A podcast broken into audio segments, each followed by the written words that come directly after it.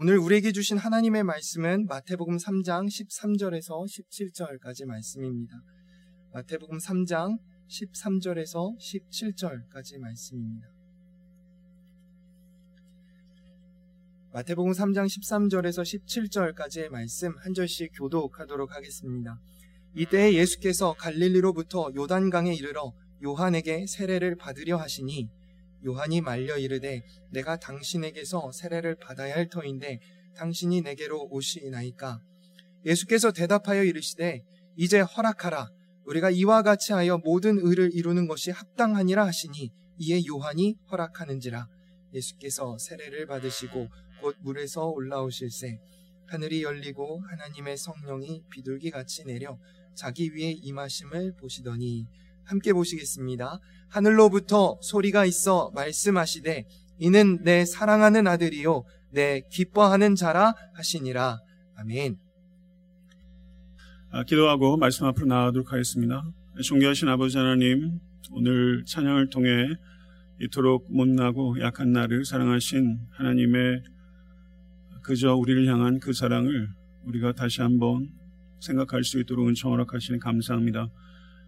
주여 이 연약하고 무능한 종이 진리의 말씀 온전한 통로가 되기를 갈망하오니 주여 사용하여 주시고 하늘의 문을 열어주시사 진리의 영으로 충만한 우리 모두가 될 수 있도록 역사해 주시옵소서 예수 그리스도 이름으로 간절히 기도드리옵나이다. 아멘.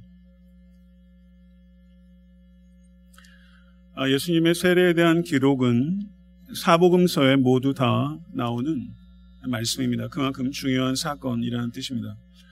네, 그렇다면 이 사건이 가지고 있는 중요성은 도대체 무엇일까요?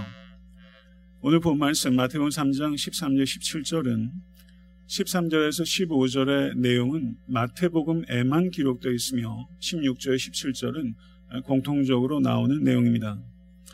3장 11절에서 세례 요한은 내 뒤에 오시는 이는 나보다 능력이 많으시니 나는 그의 신을 들기도 감당하지 못하겠노라. 그는 성령과 불로 너에게 세례를 베푸실 것이며 라고 증거한 바가 있었습니다. 우린 자연스럽게 이 증거를 통해서 성령의 권능과 불의 심판으로 오시는 강력한 모습을 기대하게 됩니다. 그런데 어찌된 일입니까? 예수님께서는 강력한 모습으로 등장하지 아니시고 뜻밖의 모습으로 나타나셨습니다. 죄 없으신 하나님의 아들이신 예수께서 자신을 낮추사 요한에게 세례를 받은 많은 무리들 가운데 그저 한 사람으로 회개의 세례를 겸손히 받으셨던 것입니다. 나사렛에서 세례 요한이 세례를 베푼 장소까지 약 70마일을 예수님께서 오셨습니다. 요단강에 도착하신 예수께서 세례를 받으려고 하시자 세례 요한이 크게 당황했습니다. 14절 말씀을 보시면 요한이 말려 이르되 내가 당신에게서 세례를 받아야 할 터인데 당신이 내게로 오시나이까? 라고 거절했습니다. 여기서 말려라고 번역되어 있는 헬라어는 그 시제가 일회적인 행동을 나타내는 것이 아니라 반복적인 행동을 나타내는 것입니다. 이것은 세례 요한이 한사코 예수께 세례 주기를 거부했다는 것을 나타냅니다. 그런데 여기에서 헬라어에서는 인칭 대명사를 일반적으로 생략합니다. 동사 안에 인칭이 포함되어 있기 때문입니다. 근데 여기에서는 1인칭과 2인칭, 내가, 당신이라는 인칭 대명사가 계속 반복되면서 자신과 예수님을 대조하고 예수님께 자신이 세례 드리는 것이 얼마나 모순적인지 하는 것을 분명하게 나타내고 있습니다. 3장 7절 이하를 보게 되면 세례 요한이 어떠한 회개의 열매도 없는 바리새인들과 사두개인들에게 세례 주기를 거부했습니다. 근데 오늘 본문에서는 어떠한 회개도 하실 필요가 없는 예수님께 세례 주기를 거부하고 있는 것입니다. 종교 지도자들은 세례 받기에 합당하지 못했다면 지금은 세례 요한 자신이 예수께 세례 주기에 합당하지 못한 것이 그 이유라고 할 수 있는 것입니다. 그렇다면 성도 여러분, 세례 요한은 도대체 요단강으로 나오시는 예수님에 대해서 어떠한 이해를 가지고 있었길래 저가 이렇게 이야기를 한 것일까요? 분명하게 성경을 통해서 세례 요한이 예수님에 대한 이해가 무엇이다 라고 말하기는 어렵습니다만은 성경을 통해서 우리는 몇 가지 근거를 생각할 수 있습니다.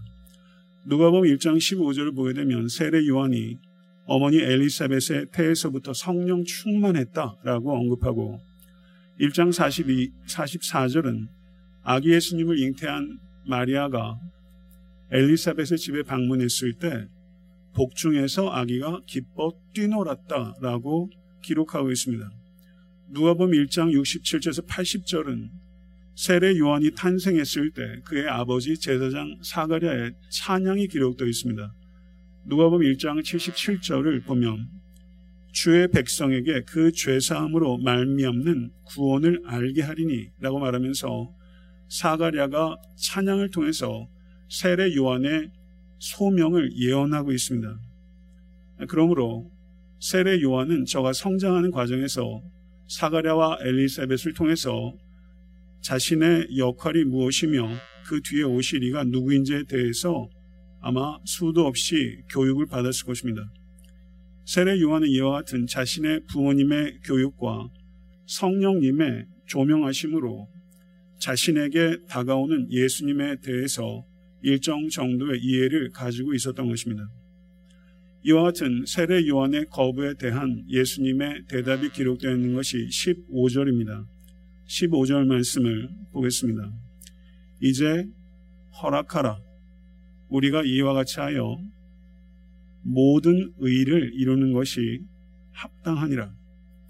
마태복음에 기록되어 있는 예수님의 첫 번째 육성입니다. 그만큼 중요한 의미가 담겨 있다고 생각해야 할 것입니다. 세례 요한은 예수님의 이 첫 번째 육성의 이 뜻을 도대체 어떻게 이해했길래 한사코 거부했던 태도를 바꾸어서 예수님께 세례를 드렸을까요? 여기서 중요한 말씀은 모든 의를 이루는 것이 합당하니라. 이 말입니다. 이 뜻이 무엇일까요? 많은 주장들이 있습니다만은 이 뜻은 이렇게 이해하는 것이 가장 타당해 보입니다. 하나님의 정하신 모든 뜻이 이루어지는 것이 합당하다. 하나님의 정하신 모든 뜻을 이루는 것이 합당하다. 성도 여러분, 예수님께서는 구약의 메시아에 대한 예언뿐만 아니라 옛 이스라엘의 역사를 재현하고 완성하시는 순종의 완전한 본이심을 믿습니다. 세례를 받으심으로 예수님께서는 고난받는 종으로서 선지자들에 의해서 예언된 하나님의 뜻을 이루고자 하셨습니다. 모든 의라고 해서 모든 이라는 말을 강조하고 있는 이유는 세례가 하나님과 죄인을 화목하게 하는 일에 필수적인 모든 것을 예시하는 하나의 핵심적인 사건이기 때문에 이렇게 표현한 것입니다. 예수님께서 왜 세례를 받으셨는가? 세 가지 이유가 있습니다. 첫째, 속죄가 필요한 인간과 자기 자신을 동일시 하시고, 둘째, 속죄의 방법을 나타내시고, 셋째, 기독교 세례의 원형이 되기를 원하시는 것입니다. 마가복음 10장 38절에서 주께서 제자들에게 이렇게 말씀하셨습니다.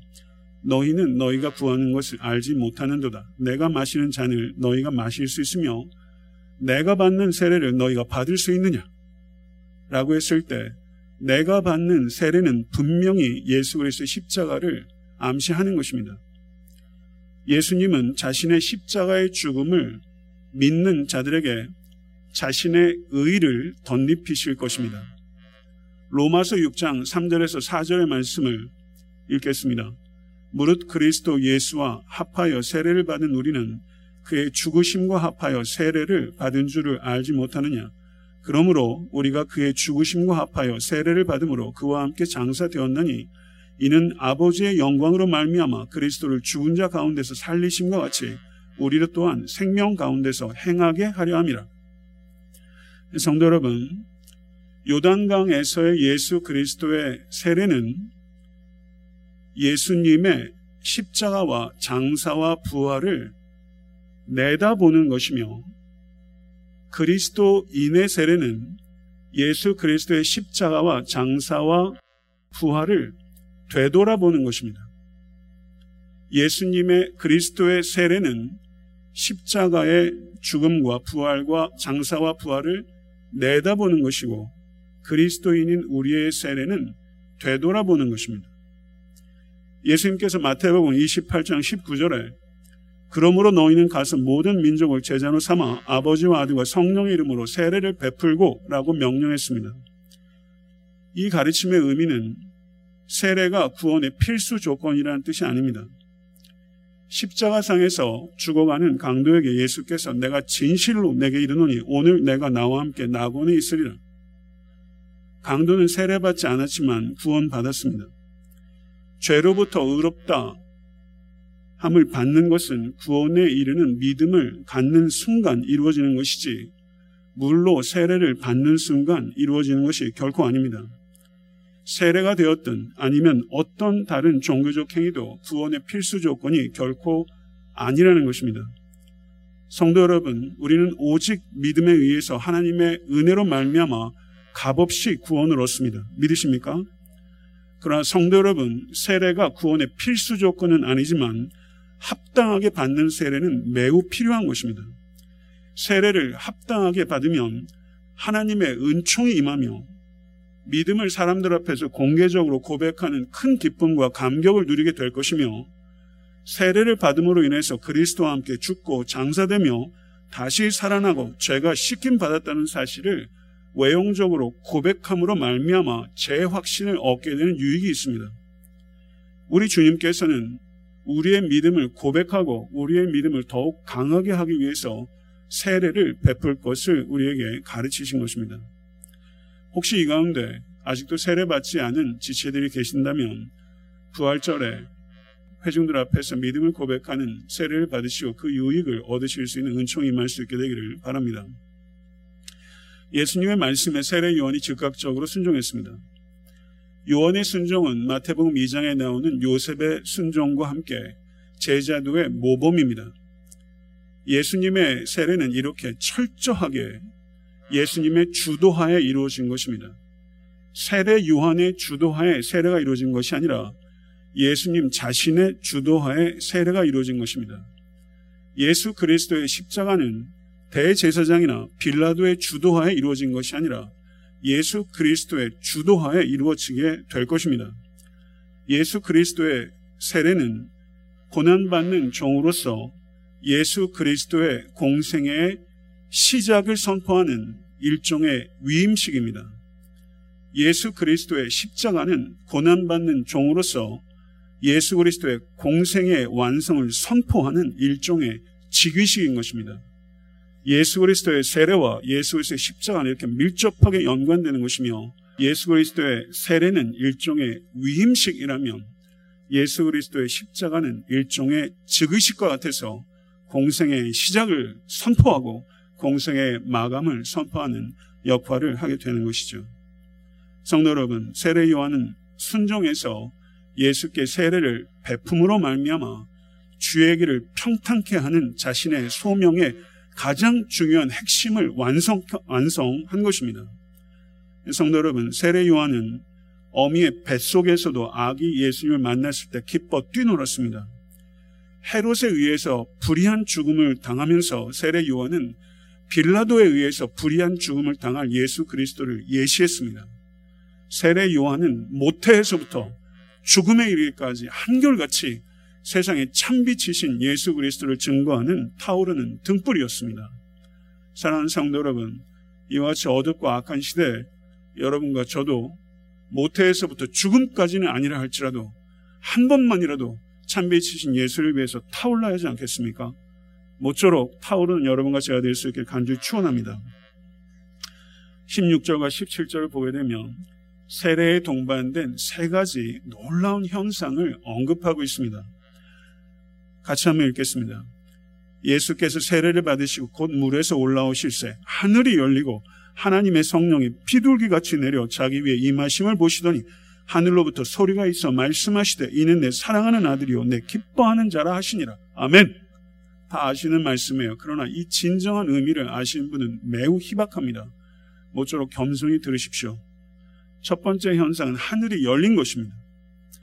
하늘이 열렸습니다. 수동태입니다. 이것을 헬라어 문법으로 신적 수동태라고 합니다. 하늘이 저절로 열린 게 아니라는 것입니다. 누가 열었습니까? 하나님이 여셨습니다. 하늘이 더 이상 노새처럼 단단하지 않습니다. 하나님께서 하늘을 열으신 것입니다. 근데 마가복음 1장 10절을 보게 되면 하늘이 열렸다라고 표현하지 않고 하늘이 갈라졌다라고 표현합니다. 헬라어도 다른 단어입니다. 그런데 이 단어가 스키조라는 단어인데요. 이 단어가 마가복음 15장 38절에도 사용됐습니다. 마가복음 15장 38절 이에 성소의 휘장이 위로부터 아래까지 스키조 찢어져 둘이 되니라. 마태복음에서도 성소의 휘장이 찢길 때 스키조라는 단어를 사용합니다. 그런데 하늘이 열린다 할 때는 다른 단어를 사용했어요. 여하튼 예수님의 세례 당시에 하늘이 찢어진 것은 예수 그리스도의 십자가를 통해서 하나님과 우리와의 완전한 화해가 이루어지고 하나님 앞에 지존하신 만군의 주 여호와 하나님 앞에 여러분과 저와 같이 보잘것없고 무자격한 죄인이 예수 그리스도의 은혜를 힘입어 언제든지 어디서든지 나아갈 수 있는 통행권을 갖게 됐다는 것을 나타내는 것입니다. 믿으십니까? 그 길이 열린 것입니다. 하늘길이 열린 것입니다. 사랑하는 성도 여러분, 구약의 대제사장들이 1년에 한 번 들어갔던 그 지성소, 그 지성소에 예수 그리스도로 말미암아 우리는 항상 나아갈 수 있게 된 것을 믿습니다. 로마서 6장 14절 다시 한번 읽겠습니다. 죄가 너희를 주관치 못하리니 이는 너희가 법 아래 있지 아니하고 은혜 아래 있음이니라. 아멘. 우리는 법 아래 있지 않고 은혜 아래 있음이니라. 아멘. 예수님의 손에 이끌려 하나님 앞에 갈 때 하나님께서는 여러분과 저를 법 아래에 있는 사람으로 보지 않고 은혜 아래에 있는 사람으로 보신다는 뜻입니다. 법 아래 있게 되면 우리는 죽을 수밖에 없는 죄인인데 은혜 아래 있게 되면 우리는 하나님의 사랑하는 자녀입니다. 아멘. 우리는 하나님의 자녀입니다. 이 신분은 주었다 뺏을 수 있는 신분이 아닙니다. 하나님의 자녀란 신분은 종신의 신분이요 영원한 신분입니다. 믿으십니까? 이 신분이 우리의 신분입니다. 그러므로 이 신분이 무엇인지 정말 깨닫고 갖고 있다는 것을 믿는 성도는 배회하지 않습니다. 이 종신의 신분 마음껏 사용하셔서 만군의 여호와 지존하신 주님 앞에 담대함을 가지고 나아가신 여러분과 제가 될 수 있게 되기를 간절히 축원합니다. 두 번째 현상은 비둘기 같이 성령이 임했다. 성경에 기록되어 있는 명시적으로 그리고 최초로 성삼이 하나님이신 성부, 성자, 성령께서 함께 일하시는 최초의 장면 마태복음 3장 16절 17절입니다. 하나님께서는 하늘에서 말씀하시며 성자 예수님께서는 요단강에 서 계시고 그리고 하늘에서부터 성령이 비둘기같이 임하신 것입니다. 성부, 성자, 성령이 한 구절 아래 나타난 명시적으로 나타난 최초의 본문이 여기 있는 거예요. 여성 신학자 마르바던 제가 예전에 소개한 적이 있는데요. 마르바던의 책 중에 분별이라는 책에 여성 신학자답게 참 아름답게 삼위일체란 이 신비하고 난해한 교리를 이렇게 설명했어요. 경청하십시오. 삼위일체께서는 모두 함께 춤을 추듯이 서로 안에서 서로를 통해 함께 일하신다. 삼위일체께서는 모두 함께 춤을 추듯이 서로 안에서 서로를 통해 함께 일하신다. 아름다운 표현이에요. 우린 마태복음 3장 16절 17절에서 성삼이 하나님의 춤을 보는 거예요. 할렐루야. 사랑하는 성도 여러분, 삼위일체 교리는 기독교 신앙에서 가장 중요하고 핵심적인 교리 가운데 하나입니다. 이 교리에 따라 기독교가 설 수도 있고 쓰러질 수도 있는 것입니다. 4세기 알렉산드리아의 대주교였던 위대한 신학자 아타나시우스는 이렇게 말했습니다. 삼위일체의 고백에서 기독교의 심장이 뛴다. 모든 오류와 오해는 이 교리에 대한 잘못된 이해에서 비롯된다. 이렇게 말했어요. 삼위일체는 신학자들이 서재에서 만들어낸 이론이 아닙니다. 삼위일체는 예수 그리스도의 십자가의 진리를 묵상하고 데서 나온 고백인 것입니다. 성도 여러분, 만일 예수께서 그저 단순한 피조물인 인간에 불과하다면 하나님이 아니시라면 예수께서 죽으신 것은 인간의 죄를 대속할 수 없습니다. 인간의 죽음은 인간의 죄를 대속하지 못합니다. 그러므로 예수는 하나님이신 것입니다. 인간과 역사와 창조 세계를 구원하실 수 있는 이는 인간이 아니라 하나님 자신이십니다. 그리고 예수 그리스도 안에서 극치적으로 계시된 이 그리스도의 사건을 지금 이곳에서 나에게 현재화시키고 내면화시키는 이는 성령님이십니다. 그러므로 그분도 신적 존재이신 성령 하나님이심을 고백하는 것입니다. 사랑하는 성도 여러분, 삼위일체라는 이 진리는 서재에서 나온 것이 아니라 십자가에서 나온 것이며 삼위일체의 출발은 십자가인 것입니다. 이것을 진실로 믿으실 수 있게 되기를 간절히 바랍니다. 삼위일체로는 성부, 성자, 성령 하나님께서 각각 구별되는 인격체로서 하나님이신데 동시에 하나님은 한 분이십니다. 라는 이야기예요. 신비한 이야기입니다. 삼위일체라는 존재 형식은 우리가 경험할 수 없는 형식입니다. 신비한 존재 형식입니다. 신비기 때문에 우리가 삼위일체를 정확하게 전적으로 이해한다는 것은 불가능한 것을 할 수 있다는 교만이며 삼위일체를 우리가 전혀 이해할 수 없다는 것은 온당하지 못한 게으름입니다. 우리는 삼위일체를 이해하기 위해서 노력해야 하지만 삼위일체를 정확하게 이해할 수 없다는 것을 알아야 됩니다. 하나님을 알기 위해 힘을 쓰십시오. 하나님을 아는 지식은 하나님을 온전히 알 수는 없다는 데서 시작하는 지식인 것입니다. 사랑하는 성도 여러분, 이 한계 속에서 성령의 조명에 따라 하나님을 알아가신 여러분과 저의 평생의 삶, 영원한 삶이 될 수 있게 간절히 축원합니다. 성자 하나님은 성부 하나님께서 보내셨으며 성령 하나님은 성부 하나님과 성자 하나님께서 보내신 것입니다. 성부 하나님과 성자 하나님과 성령 하나님은 그 존재에 있어서는 동등하지만 그 역할은 종속적입니다. 무슨 말인가 하면 성자 하나님은 성부 하나님께 순종하며 성령 하나님은 성부 하나님과 성자 하나님께 순종합니다. 그렇지만 이 뜻이 성부가 가장 우월하고 그 다음은 성자이며 가장 열등한 분이 성령이다라는 뜻이 아닙니다. 삼위일체의 핵심적인 의미는 저를 한번 따라해 보시죠. 존재론적 동일성과 질서적 종속. 함축적으로 말하는 걸 이해해 주십시오. 존재론적 동일성, 그리고 질서적 종속. 자녀가 부모에게 순종한다는 것이 자녀가 열등한 존재라는 것을 나타낼 수 없는 것처럼 성자께서 성부께, 성자와 성령, 성령이 성부와 성자께 순종하는 것이 열등하다는 것을 나타내거나 우월하다는 것을 나타내는 것이 아니라 존재론적으로는 동일하지만 질서적인 종속을 누리는 삼위일체의 관계라는 것이죠. 성삼위 하나님께서 하나님의 형상을 따라 여러분과 저를 지으셨습니다. 아멘. 믿으십니까? 이 의미가 뭘까요? 이것을 우리가 어떻게 적용할 수 있을까요? 삼위일체 하나님의 형상에 따라 여러분과 제가 지은받았다는 것은 영광스러운 것입니다. 이것은 우리 역시 관계적 존재로 살아가라는 뜻입니다. 하나님께서 인간들이 우리에게 주신 세 가지 선물은 하나님과의 관계, 이웃과의 관계, 자연과의 관계, 이 세 가지 관계의 선물을 우리에게 주신 것입니다. 하나님께서 삼위일체 하나님이신 것처럼 인간은 하나님과의 관계, 이웃과의 관계, 자연과의 관계 속에서 서로 사랑하며 살아가도록 지음받은 하나님의 형상인 것을 믿습니다. 하나님은 독불 장군이 아니십니다. 창조주 하나님께서 피조물인 여러분과 저를 지으신 것은 우리를 지배하기 위해서 지은 것이 아니라 사랑하기 위해서 관계하기 위해서 지으셨다면 하물며 인간이 어찌 다른 인간 위에 군림하며 인간이 어찌 자연 위에 군림하겠습니까? 사랑하는 성도 여러분, 삼위일체의 진리 안에는 바로 이와 같이 다른 인간과 자연 위에 군림해서는 안 된다는 윤리 명령이 이 삼위일체론 안에 있다는 것입니다.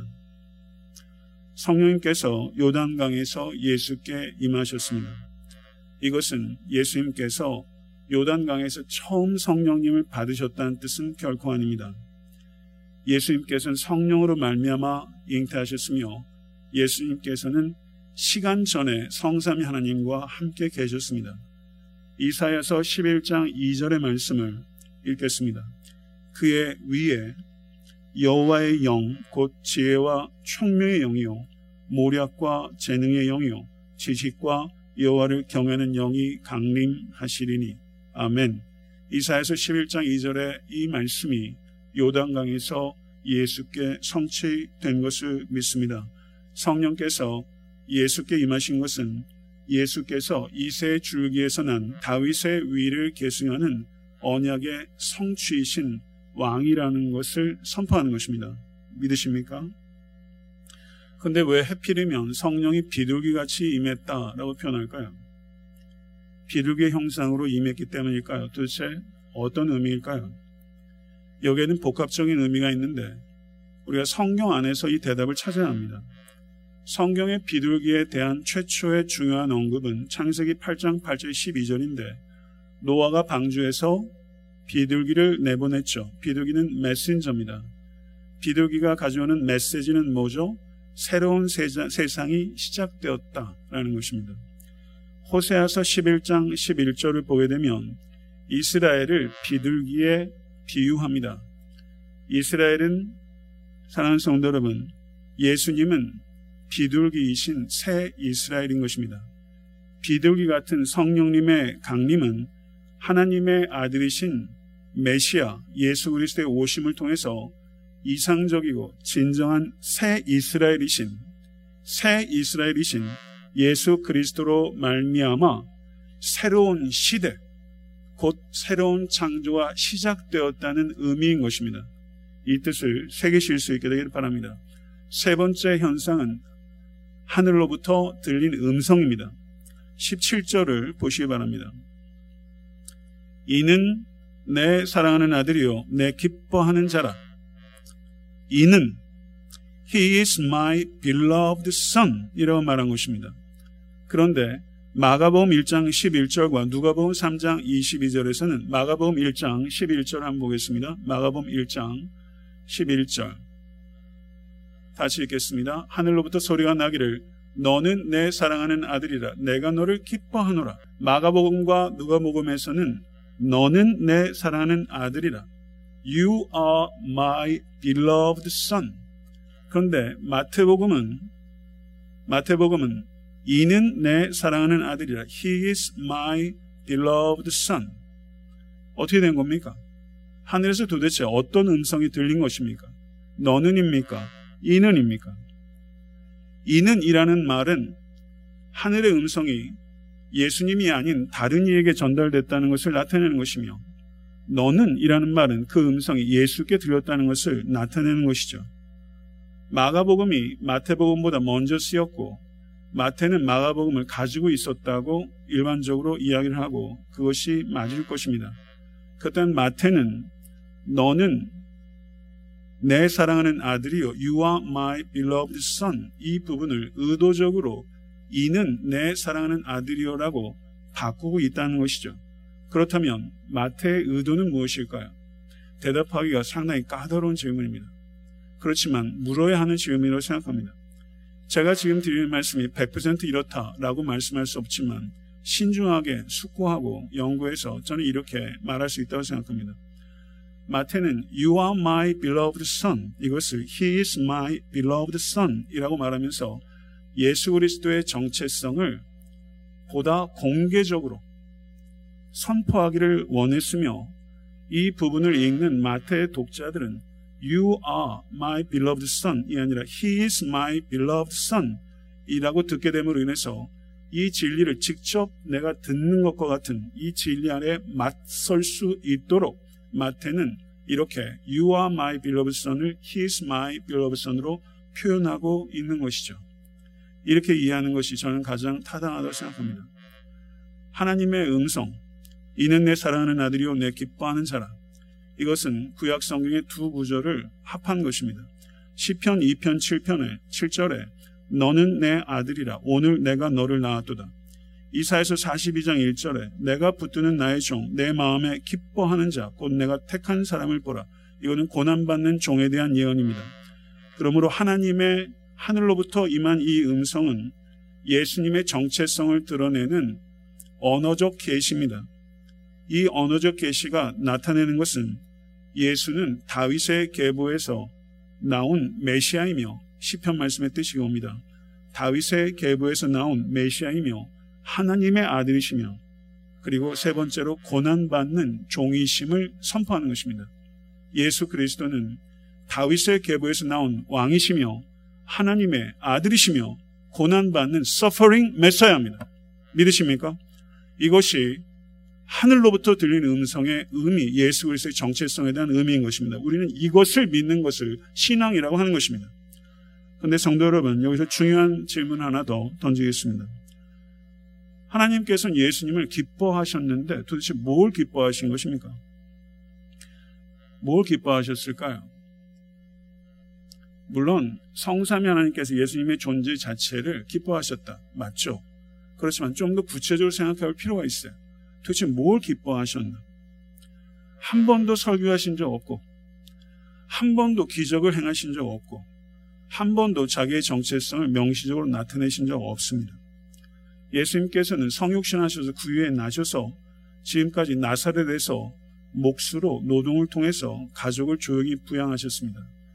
마태복음 2장과 3장 1절에서는 거의 28년, 30년이 그냥 기록이 아무것도 없다고 말씀을 드리지 않았습니까? 예수님의 공생의 이전에 대해서는 아무것도 거의 기록되어 있지 않습니다. 그리고 예수님께서 지금 자신을 종의 모습으로 자신을 낮추사 죄인들과 동일시하시 겸손히 세례를 받으신 것 밖에는 없습니다. 그런데 하나님께서 이는 내 기뻐하는 아들이라 라고 말씀하셨어요.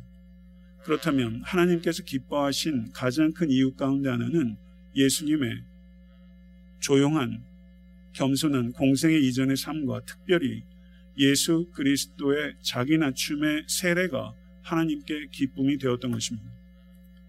예수 그리스도께서 세례 받으신 그 순종이 하나님께 기쁨이 되었으며 예수 그리스도의 십자가를 담당하신 것이 하나님께 기쁨이 된 것입니다. 사랑하는 성도 여러분, 에베소서 5장 11절은 주께 기쁘시게 할 것이 무엇인지 시험하여 보라. 지난 한 주간 이 시험 하셨습니까? 정말로요. 실험관에서 과학자들이 연구하는 것처럼 정말 주께 기쁨이 되는 것이 무엇인지 시험하여 보셨습니까? 여기서 시험하다라고 하는 이 동사가 도키마조라는 동사인데 이 동사의 뜻은요. 매우 조심스럽게 분별하여 결정하다 이런 뜻이에요. 지난 한 주간 올해가 시작된 지 한 달 아니면 여러분의 여태까지의 삶 속에서 정말 도키마주 하신 적이 있습니까? 매우 조심스럽게 분별하여 주께 기쁨이 되는 것이 무엇인지 여러분의 말과 생각과 행동을 그 기준에 따라 결정하신 적이 있습니까? 사랑하는 성도 여러분, 성경은 우리의 매일의 일상 속에서 모든 상황 속에서 우리가 이렇게 해야 된다는 구체적 규범을 이야기하지 않습니다. 성도 개개인에게 주께 기쁨이 되는 것이 무엇인지 도키마저 매우 조심스럽게 조사하고 분별해야 하는 책임을 우리에게 주신 것입니다. 사랑하는 성도 여러분, 오늘 이 아침에 결단하십시다. 나를 기쁘게 하려는 삶에서 주를 기쁘게 하려는 삶으로 전환이 일어나야 합니다. 신앙생활은 특활활동 아닙니다. 보험 아닙니다. 만약에 신앙생활 보험으로 하시면 최악의 보험이 될 것입니다. 사랑하는 성도 여러분, 나를 기쁘게 하는 것이 아니라 주를 기쁘게 하는 대전환이 여러분과 저에게 일어나기를 간절히 축원합니다. 자기를 낮추신 세례가 하나님께 기쁨이 되었던 것처럼 우리가 하나님께 기쁨이 되는 것은 자기 낮춤이요, 자기 부인이요, 자기 십자가를 지는 것입니다. 사랑하는 성도 여러분, 이것에 입각해서 우리의 모든 말과 생각과 행동을 결정해 나가시는 여러분과 제 평생의 삶이 되기를 간절히 소원하고 그런 인생이 가장 성공적이고 그리고 의미 있는 인생이 될 줄로 믿습니다. 기도하겠습니다. 기도할 때 장로님들께서 나오셔서 성찬 준비해 주시기 바랍니다. 존귀하신 아버지 하나님, 노새처럼 단단했던 하늘을 가르시고 하늘로부터 비둘기 같은 성령이 임하시고 이는 내 사랑하고 기뻐하는 아들이라는 음성을 허락하신 주여 성삼이 하나님께서 춤을 추신 요단강의 세례의 의미를 우리가 교만하여 깊이 생각하지 아니하였나이다. 아버지 하나님, 세례 요한이 예수 그리스도의 세례에 당황했던 것처럼 우리도 당황하게 하여 주시옵소서. 죄인인 우리들과 동일시 되셔서 아버지 하나님 진정한 세례 의미를 나타내시고 그리고 또 십자가의 죽음과 장사와 부활을 예시하셨던 예수 그리스도의 세례 그 세례를 깊이 묵상하는 우리 모두가 될 수 있도록 주여 은총 허락하사 우리도 자기 낮춤의 길을 걸어갈 수 있는 견고하고 성숙한 성도가 될 수 있도록 주여 도와 주시옵소서. 예수 그리스도 이름으로 간절히 기도드리옵나이다. 아멘.